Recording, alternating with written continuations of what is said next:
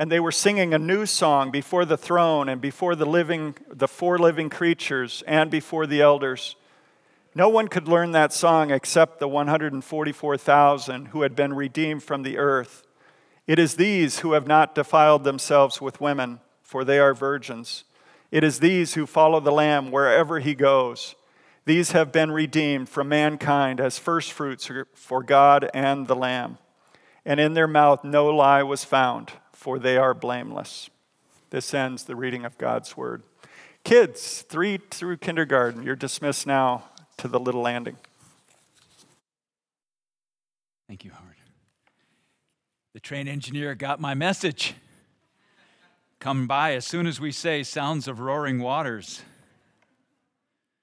We have a pair of Andrews to give thanks for next Sunday. Pastor Andrew Ross will be preaching next Sunday morning.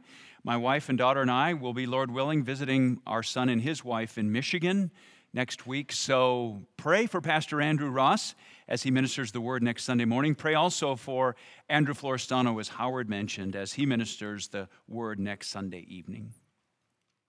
I'm going to end the service this Sunday by asking today by asking those of you who are going on the Lakeview Christian Academy trip to Reynosa, Mexico, to stand where you are, and we will commission you out at the end of our service today.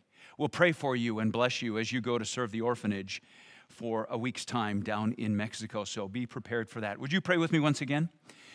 Open to us Revelation 14, 1 through 5, dear Lord, and give us the reward that is ours from this passage. Strengthen our hope in you, our joy in you, our anticipation of seeing you and being with you. Though the world is degrading and fomenting violently against you and against us, it will all be worth it when we are finally at home with you and your victory has been achieved on our behalf and to vindicate your glory. Stir up a zeal and a love and an excitement in us by this passage. Don't just instruct us, Lord, but transform us from one degree of glory to another into your image by the reading and studying of this passage. I pray in Jesus' name. Amen. Why is Revelation 14, 1 through 5 here?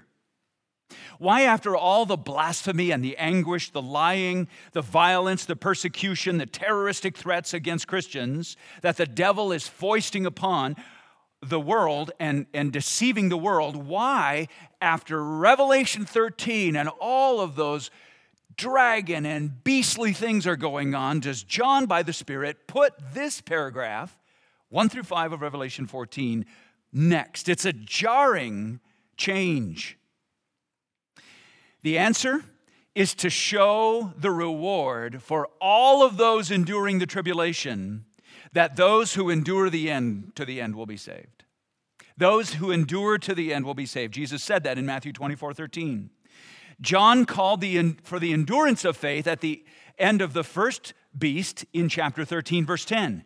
Endure, endure, endure, says the message of Jesus and the whole rest of the Bible. Even though there's opposition in the schools and online and in politics and, and within your extended family, and even struggles within your own heart, or struggles among even circles of friends, or between churches. Be, even though there's a struggle of a spiritual nature against powers of darkness and against the world and against our flesh, endure, endure. That's the message John gives in Revelation 13 and Jesus gives in Matthew 24. How do we endure? Revelation 14, 1 through 5 is held out as a reward for those who endure. This is the reward to the believer, your vindication. Think of what awaits all who believe in Jesus Christ. Ponder with me what's being taught us in these five verses. Every betrayal will be exposed, every lie corrected in the truth. Every slight will be acknowledged and honored. Every wrong righted, every chaos reordered, every bruise healed, every death exalted, every battle won, every secret conversation from the rooftops shouted, every potential fulfilled, every goodness enjoyed, every relationship at peace. When Christ vindicates his church and comes back for his beloved bride, while the world spins wildly out of its own control but firmly in God's, with blind hatred, foolish pride, and vile impurity, believers both gather as the redeemed company in heaven and fight with holy resistance here on earth, both at the same time. Maybe that's the hardest concept to understand in the book of Revelation you will see yourself in Revelation multiple times dwelling in peace and quiet sovereignty under the Lamb in heaven at the very same time you battle for righteousness here on earth. The Christian life isn't just gutting it through the difficult times now. It's dwelling in the heavenly places where we are now seated with Him in glory. That's why Paul says the Christian life isn't just joyful or sorrowful, it's sorrowful yet always rejoicing. John holds this paragraph out, inspired by the Spirit, so that we would aim at the reward. That we would order our families and our homes and our parenting and our friendships and our ministries and our jobs and our relationships and our thinking and our hearts and our words and our actions and our emotions so that we are prepared for the day when the resistance is over and we will be dwelling together in His presence in all purity, joy, and peace, finally home. Therefore, since we are surrounded by so great a cloud of witnesses, let us also lay aside every weight and sin which clings so closely. Let us run with endurance, endure the race that is set before us, looking to Jesus, the founder and perfecter of our faith, who for the joy that was set before him endured the cross, despising the shame, and is seated at the right hand of the throne of God. We endure because Christ endured. We endure because Christ endured. John holds out this precious, holy, delightful, infinitely wonderful reward with God in heaven so that we would say of all of our suffering now, it was worth it. These momentary and light afflictions are working for me eternal weight of glory beyond all comparison. And that was said by someone who was lashed and beaten and threatened with death and starved and hated, shipwrecked and endured all manner of dangers, imprisoned. These momentary and light afflictions. Do you have any afflictions? Do you call them momentary and light? Do you have any hardships?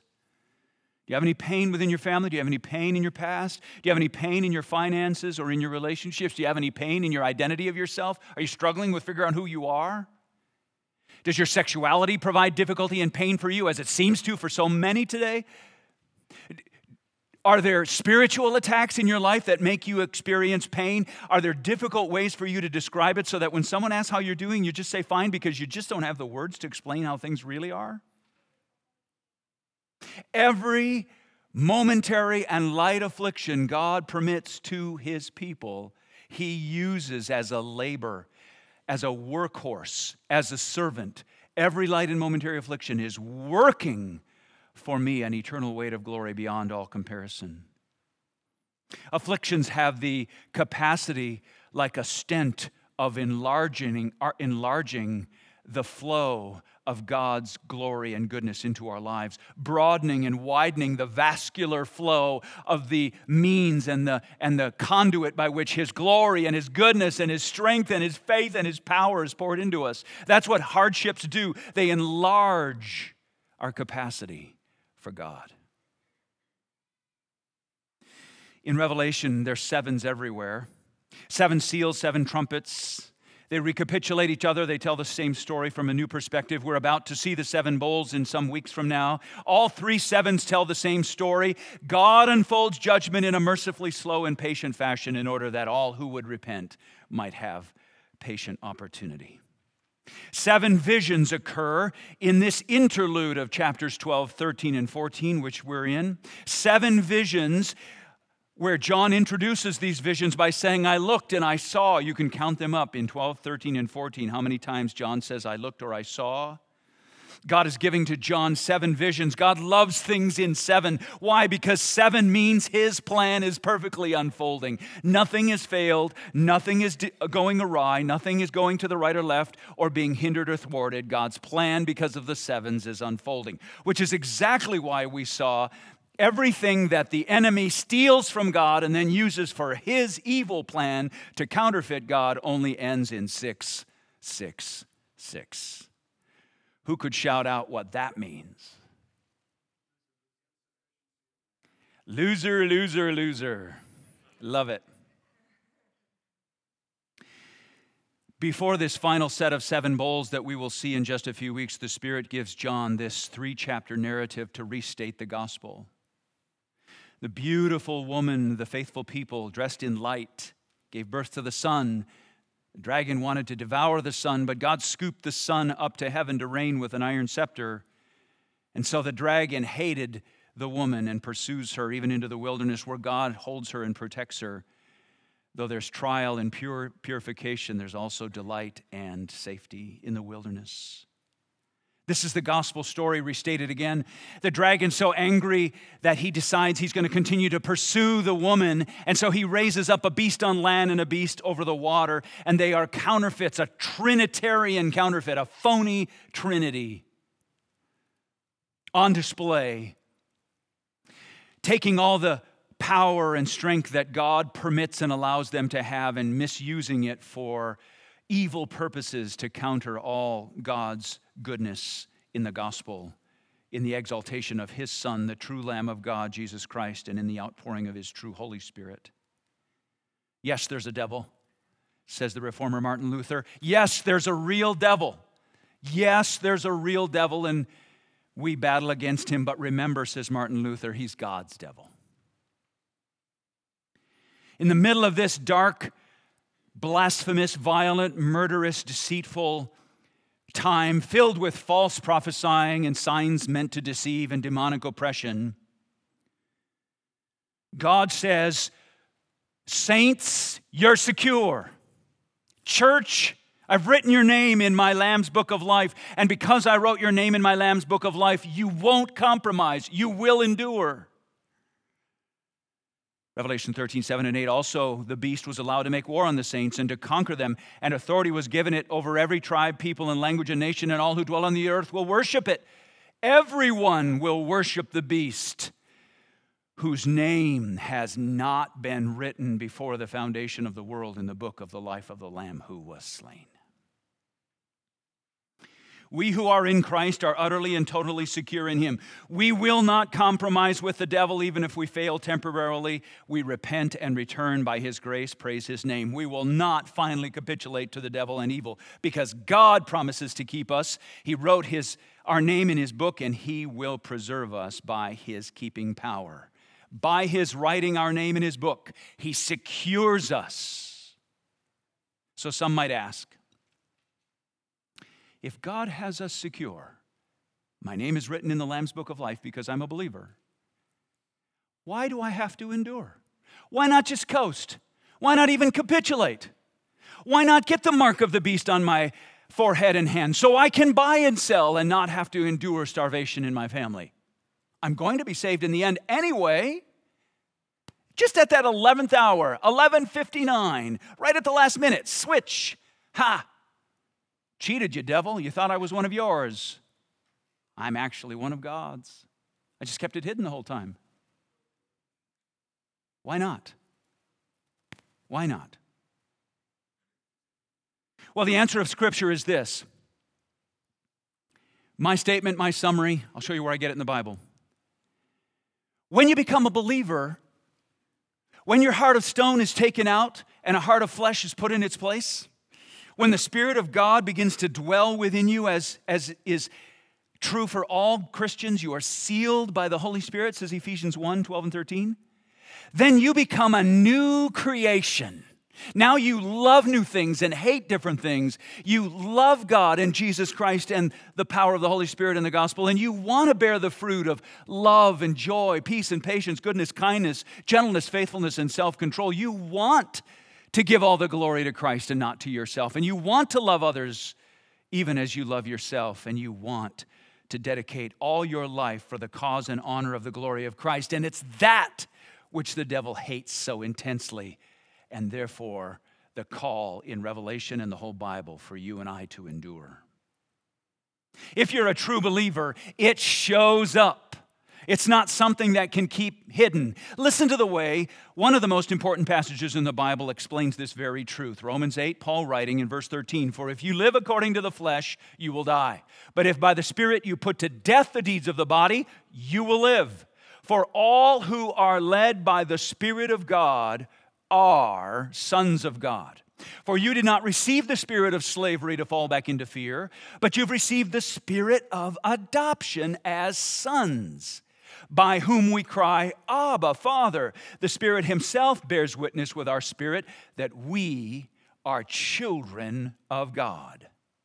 You see the transformation that happens? I've got a brand new spirit, and I talk to God as my Abba Father, and I am led by the Spirit, putting to death the deeds of the flesh and giving way or encouraging or blessing or pursuing the deeds of the Spirit, and thus will live.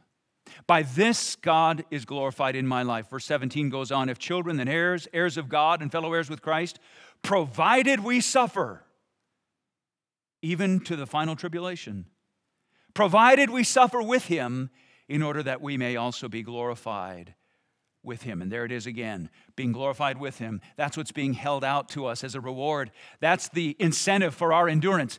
That's the goal for which every believer aims. The Lamb's book names believers who will not compromise with the devil because they've been made new creatures. And even though it might mean their immediate slaying or a long term starving, it means that they and their families will say, This will all be worth it. The Bible doesn't ask you to imagine how hard it is to be a Christian in Iran or China or North Korea. The Bible doesn't ask you what it's going to be like for you to suffer tribulation someday in the future. That's not what the Bible asks. The Bible, by the Spirit of God, simply says, Is God's Holy Spirit dwelling within you such that you turn to Him and say, Abba, Father, I do love you. Help me love you more. I do believe in you. Help my unbelief. The Bible says, Look to him, and he will be your strength on the day of your trial and of your tribulation. John is giving a glorious vision of heavenly reward assured to all believers as an incentive for endurance. He means for us to say, Yes, I suffered. Yes, I watched my beloved ones suffer, all for the name of Jesus Christ. But being reunited together with them, loved ones, and by the power of God in the presence of Jesus Christ, my living King, makes every sorrow worth it. Let's see from this passage how this five verse passage not only tells us what that reward is, but awakens a joy and a desire for that reward in us as we study. It's not just going to hold the reward out and say, there you go, coming someday, long, long way away, far away, can't touch it now. That's not what's happening. This reward is going to be given to you now as your blessing for this very day. We'll do it with three questions. Here's the first one Who engages in the business of heaven? Who engages in the business of heaven? Verse 1 Then I looked, and behold, on Mount Zion stood the Lamb, and with him 144,000 who had his name and his father's name written on their foreheads. You see how everything the devil was doing was a counterfeit? The devil raised up a second beast, that was the Lamb. Then I looked, and behold, on Mount Zion, the Bible says, stood the Lamb, Jesus Christ, the Lamb who was slain, the Lamb of God, the ruling and reigning one, standing there. He's not rising like the other beasts, he's not fidgeting, he's not fearing and pacing, he's not sweating. He stands there in quiet, sovereign glory on Mount Zion, and with him, 144,000 who had his name, the name of Jesus Christ, and his Father's name on their foreheads. The Father and the Son are united, and their names are on our foreheads. The mark of the beast was nothing but a counterfeit. Gloriously jarring us is this regal vision of the quiet and ruling Lamb. In the midst of vile chaos below, having been sacrificed, now standing in glory, is our mighty King, Jesus Christ, the Lamb of God, reigning on Mount Zion. The false prophet was the phony lamb. Here is the genuine lamb. And the Mount Zion, what does that signify? It signifies all of heaven. All that Jesus bought and owns, that's what he stands upon. Listen to Hebrews 12. What it will say, and what I want you to notice, is that the physical earth of Jerusalem and Mount Zion on the other part of the globe is a shadow pointing to the true reality. Listen to Hebrews 12. For you've not come to what may be touched, like rocks on a piece of real estate a blazing fire, a darkness and gloom, a tempest, and the sound of the trumpet in the voice of whose words made the hearers beg that no further messages be spoken to them. That's a reference to Israel's past and the giving of the law. Verse 20, for they could not endure the order that was given. It, if even a beast touches the mountain, it shall be stoned. Indeed, so terrifying was the sight that Moses said, I tremble with fear. But you have come to Mount Zion. This is the Mount Zion of Revelation 14. You've come to Mount Zion and to the city of the living God, the heavenly Jerusalem, and to innumerable angels in festal gathering, and to the assembly of the firstborn. That's you and me. This is including you and me, the assembly of the firstborn who are enrolled in heaven. That word enrolled is a reference to the Lamb's book. And to God the judge of all, and to the spirits of the righteous made perfect. Just think about it. The invitation of this passage is all my struggles are going to be over someday, and God's going to complete his work in me, and I'm going to be among the company of the firstborn, the redeemed, and I'm going to be perfect, glorified. Can you imagine what it would be like for you to live for one second perfectly glorified? That sounds too good to be true to me. But here it says that we will be this way. Verse 24, and will come to Jesus, the mediator of a new covenant, and to the sprinkled blood that speaks a better word than the blood of Abel, which still speaks out of the ground. The earth, the physical Mount Zion, is just a shadow pointing to the heavenly Mount Zion where Christ now stands. And who else is with him? The 144,000. They have the Father's name and the Jesus name written on their foreheads. This is the collected church throughout all time and all places. All those who refuse to let the beast mark them because their heart was given to the Lord. Now, the mark of all true believers is Jesus written large across me. The mark of the beast was just a counterfeit of the Father's love that marks his children. Back in Revelation 7, we saw the question, who can stand before the Lamb? And the answer of Revelation 7 is the 144,000, the saved, the believing ones who have been sealed as servants of God. That's how they're described in chapter 7, verse 3. It's a picture of this worldwide, universal tribe, tongue, people, and nation gathered together in worship around the throne and worshiping Christ. Listen to Ephesians 1:11.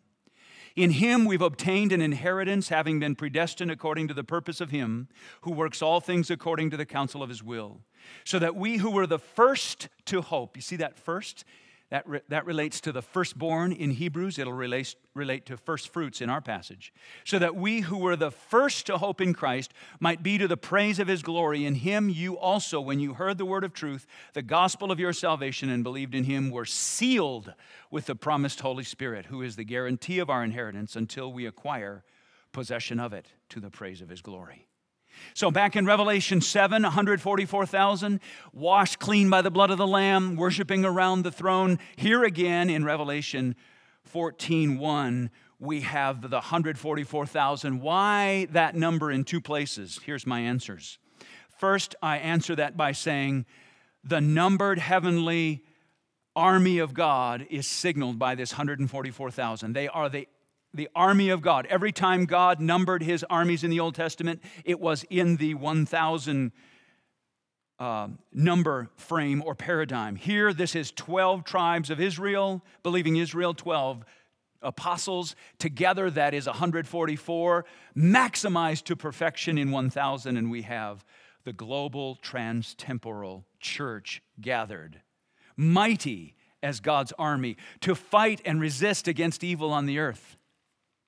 I invite you to consider how your prayer life, your fasting, your worship, your naming of the name of Jesus, both privately and publicly, your ministry connection, your involvement here at this church might be a stand of resistance. If you get married under the name of Jesus Christ, that's a stand of resistance. If you simply pray at a restaurant or raise your children in the love and admonition of the Lord, or if you conduct your marriage or friendships or your job life by the guidance of God's word, you are among the mighty resistance, the holy war waged by the 144,000. Second reason why this number shows up in Revelation 7 and here in chapter 14 it's a sweet comfort that nobody drops out, nobody's lost. The same 144,000, the same number, and the same people make it all the way through. For those whom God foreknew, he also predestined to be conformed to the image of his Son, in order that he might be the firstborn among many brothers. And those whom he predestined, he also called, and those whom he called, he also justified, and those whom he justified, he also glorified. Through all the battles, through all the temptations, through all the tribulations and the lies and the blasphemies and the dying and the violence, none are lost. Not one drops out. All are preserved, faithful to the end. This is your future you. You are among this 144,000. Live in wonder. Live in the glory and the beauty and the power and delight that you're going to make it. You're going to be there. You're going to also battle through the resistance now, but you will one day, and in, in a mysterious, hard to understand way, you're there right now. Battle from this armory of durable hope, power and delight, beautiful glory, and unstoppable faith. Battle from this now. Take on every conversation and every thought and every temptation in the absolute confidence that I've got a place for my person, my identity, myself in the 144,000 who worship around the Lamb's throne. Live backwards out of Revelation 14 and ask Does everything I am doing serve the cause of my unwavering movement toward my role and reward in heaven. Second question What engages the business of heaven? What engages the business of heaven? Verse 2 And I heard a voice from heaven like the roar of many waters and like the sound of loud thunder. The voice I heard was like the sound of harpists playing on their harps. Verse 3 And they were singing a new song before the throne and before the four living creatures and before the elders. No one could learn that song except the 144,000 who had been redeemed from the earth. Here again, the 144,000 are mentioned, and verse 3 says, These are of all the people of the earth, the redeemed ones. Clear as can be who this 144,000 are. But notice the singular to the plural. Verse 2 is singular, verse 3 is plural. And I heard a voice from heaven like the roar of many waters. Back in chapter 1, we know exactly who the voice of the roar of many waters is. It's the vision of Jesus. Christ himself has burnished bronze, feet refined as a furnace, and a voice like the roar of many waters. That's the sound of, of thunderous waterfalls and waves crashing upon the ocean. That's the sound of this singular voice in verse 2.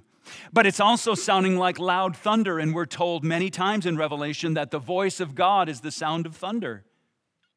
So it's no surprise that we would read in Hebrews 2 Christ says of himself, I will tell of your name to my brothers.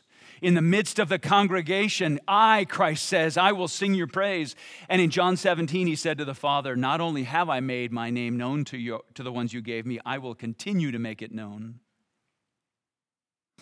Who is the lead worshiper of heaven? whose voice opens up and it sounds like thunder and many roaring waters. Christ is the lead worshiper of heaven. Christ is singing the worship of himself. Christ is singing the worship of his Father and the Spirit. Christ is leading the 144,000 in the worship of himself. Christ is the great worship leader in heaven. May he be the great worship leader in this room as well.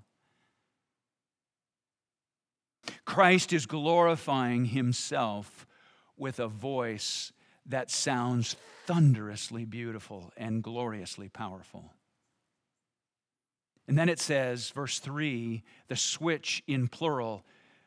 The next voice John hears is 144,000, and these 144,000 are singing songs in harmony and in following the leader Christ. They were singing a new song before the throne. They're singing to God. They're singing before the four living creatures and before the elders. This is the scene in the throne room of heaven. And they're singing a song that no one has the capacity to learn except that 144,000, the song of the redeemed, when we finally get there. Some songs are just too penetrating. Some songs are just too vulnerable and, and real. Some songs are just too sweet and true, and you feel like a hypocrite singing them. Have you ever come to a song and you've stopped because you just don't feel like you have the emotional or spiritual or intellectual ability to keep on singing? That's happened to me many times. Just think of yourself among the 144,000 with perfection in your spirit, perfection in your emotions, perfection in your mind and in your body, and you're able to sing this new song that Christ leads us in this song of glory to the Lamb and vindication against all his enemies and salvation for every man, woman, and child across the tribes, tongues, and nations that he has called to himself. Surely the song is nothing other than Revelation 5. Worthy are you to take the scroll and to open its seals, for you were slain, and by your blood you ransomed people for God from every tribe, language, and people and nation. And you have made them a kingdom and priests to our God, and they shall reign on earth. And they continue, Worthy is the Lamb who was slain to receive power, wealth, wisdom, and might, honor, glory, and blessing. To him who sits on the throne and to the Lamb be blessing and honor and glory and might forever and ever. The song of the redeemed is first the song that Christ is infinitely worthy, but the added song in Revelation 14 is because he's worthy, he won the battle for me. Michael won against the dragon in the heavenlies because Christ won the battle for me. Christ overcame every barrier to my salvation, and he made sure that I would make it faithful all the way to the end, joining that 144,000. Not only is he worthy, praise his name, but I'm redeemed. He is worthy, I'm redeemed. Boy, I wish I could write songs. That would be a great title. He is worthy, I am redeemed. What keeps you from loud, bold, public praise of the Lord Jesus Christ in singing. Kill it, whatever it is. If it's because your voice is weak, sing with a weak voice. If it's because you don't want to be a phony, then get your heart right instantly before the sun goes down today so that when you're so that your singing won't be unauthentic but true. If it's because you don't feel like you sound very good, then just forget about what you sound like. You can make a roar, you can make thunder, or get a guitar. It says that they're playing harps, they're harping on their harps. That's what it literally says. Comes from the Greek word kitara, which is the word we get guitar from. It was a 10 or 12 string instrument that was used in the temple by the priest. This is the priesthood, the holy priesthood, the, the royal priesthood of God, the holy nation, the chosen people, standing with all their guitars, 10, 12 string. I, I couldn't even play it. And yet we will be able to play it. And, and all the languages will rise as they learn the new song. Uh, all the languages of, of Russian and Ukrainian, of Chinese, and of, of uh, all the Iranian and Korean languages, all the Mexican and Spanish and English languages, all the African languages, all the languages dead and long gone, all the languages yet to be invented, all the languages around the world today will be represented according to the, to the promise of Scripture. And there will be this mighty throng of worship. Whatever hinders you from bold, clear, I love to sing full throated about Jesus Whatever hinders you, kill it. Why? Because this is where you're going.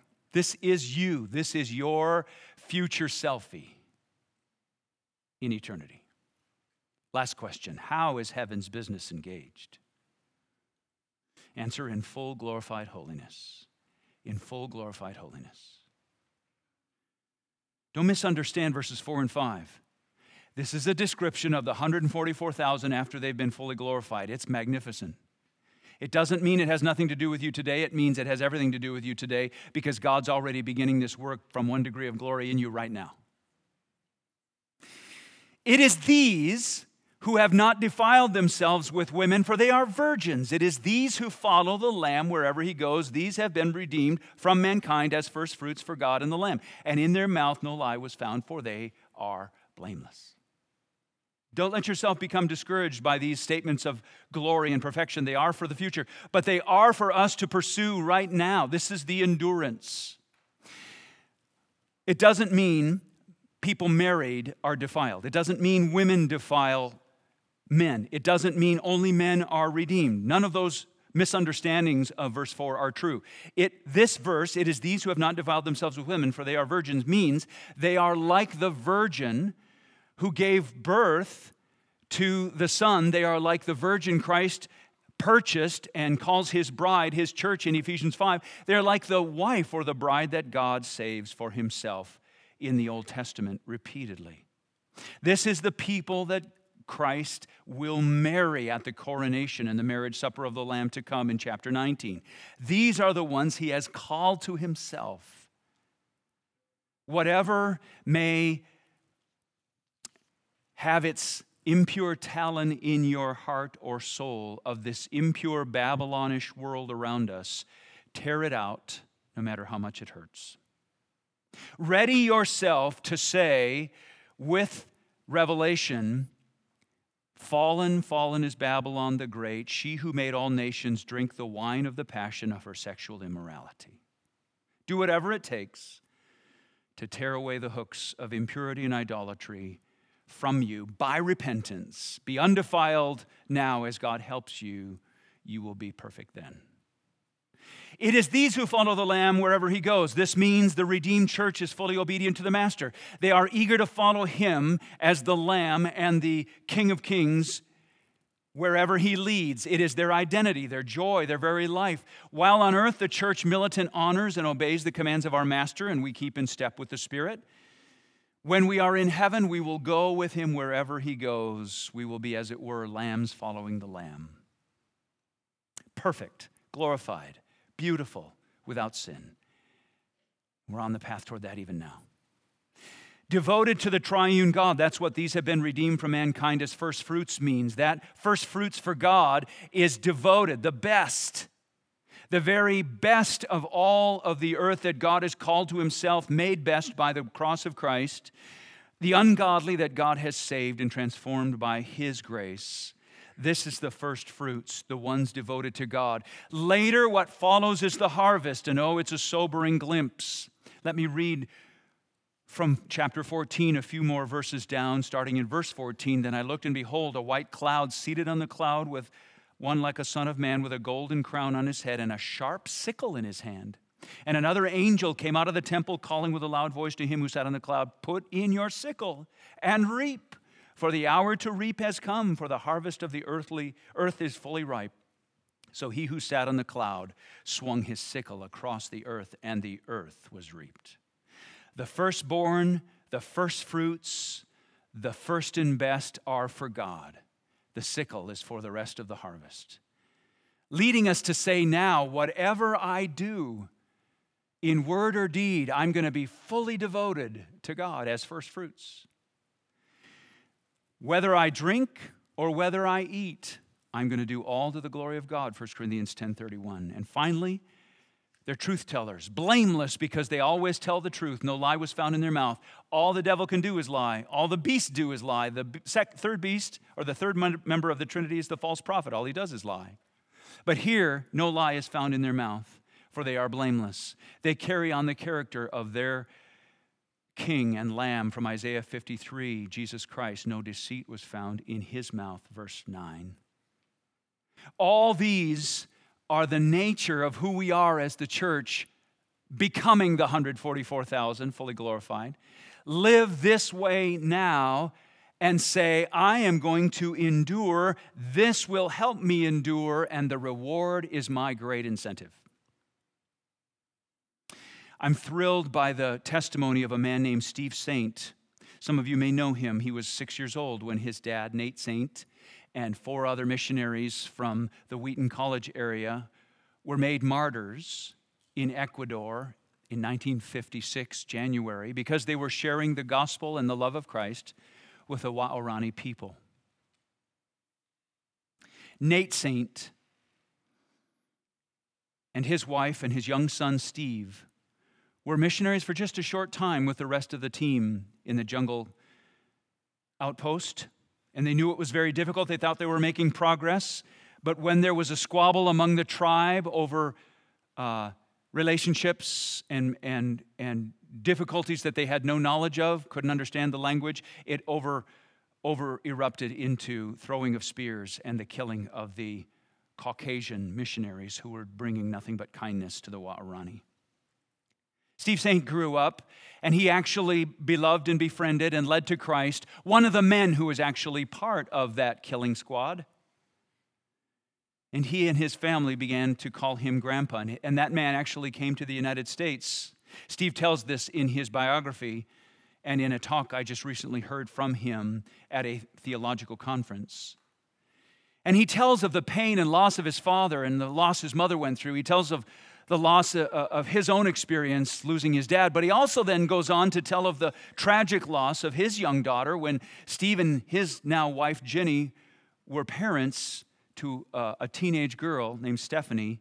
She had a headache one night and she went to bed at an at a inordinately early time and mom and dad Steve and Ginny went in and they laid hands on her and they were going to pray for her head that her headache would go away and she instantly had a cerebral hemorrhage and died. Steve spoke at his daughter's funeral. He spoke about loss. He spoke about the difficulties of his life, and he spoke about the fact that God has this wonderful, painful, horrifically glorious way of redeeming the losses we experience and causing them to work for our good. These momentary and light afflictions, God is working for our good. Steve said during his talk, that I recently heard.